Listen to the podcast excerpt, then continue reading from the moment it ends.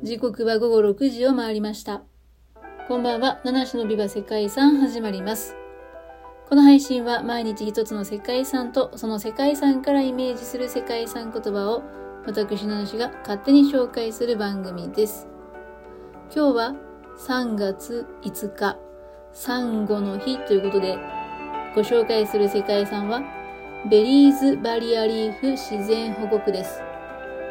バリアリーフというと、オーストラリアにあるグレートバリアリーフを思い浮かべる方も多いと思いますけれども、このベリーズバリアリーフは、そのグレートバリアリーフに次いで、世界第2位の広さを持つサンゴ礁です。そしてこのサンゴ礁を含む自然公園は、中央アメリカ北東部のベリーズの世界遺産となります。ベリーズの沿岸地域は北半球最大のバリアリーフ、沖合の干渉、数百の砂の湾、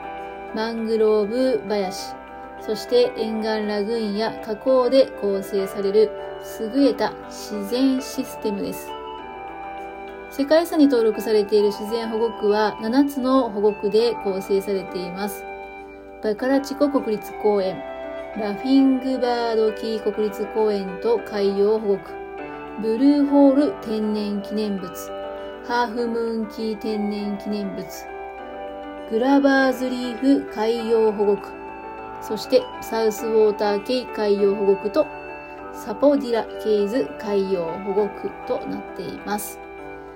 ベリーズバリアリーフのエリア内には様々なタイプのサンゴ礁が存在していて、他のサンゴ礁システムとも一線を画していると言われます。ここには西半球で最も原始的なサンゴ礁の生態系が残されていて、種の起源で知られるチャールズ・ダーウィンは、西インド諸島で最も注目すべきサンゴ礁と言ったそうです。また、バリアリーフの外には、ターネフ島、ライトハウスリーフ、そしてグラバーズリーフの3つの干渉があるんですけれども、バリアリーフとこれらの干渉が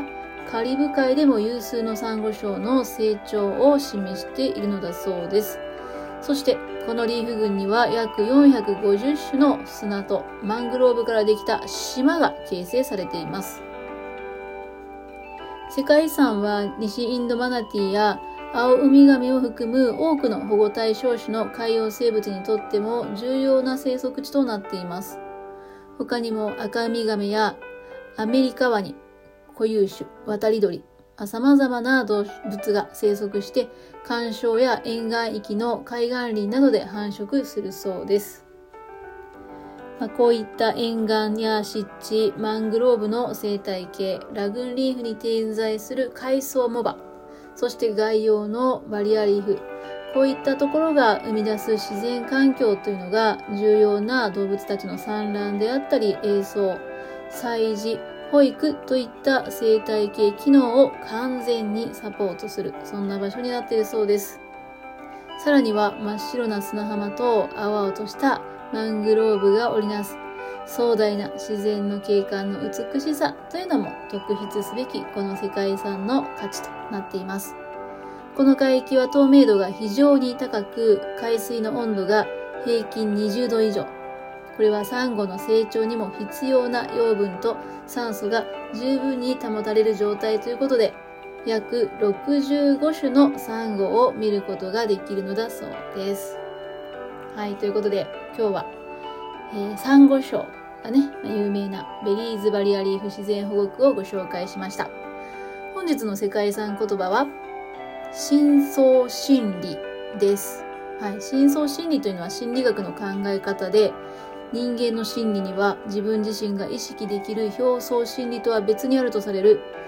自分では気づかない無意識化における心理状態。まあ、これを深層心理と言うんですけれども、はい。このベリーズバリアリーフに海の怪物の出床と呼ばれる直径約313メートルの巨大なブルーホールがあるんですね。まあ、このブルーホール、青くて深くて狂い。まあ、深さは125メートルだそうですけども、なんか心の奥を表すような気がして、この世界遺産言葉でした。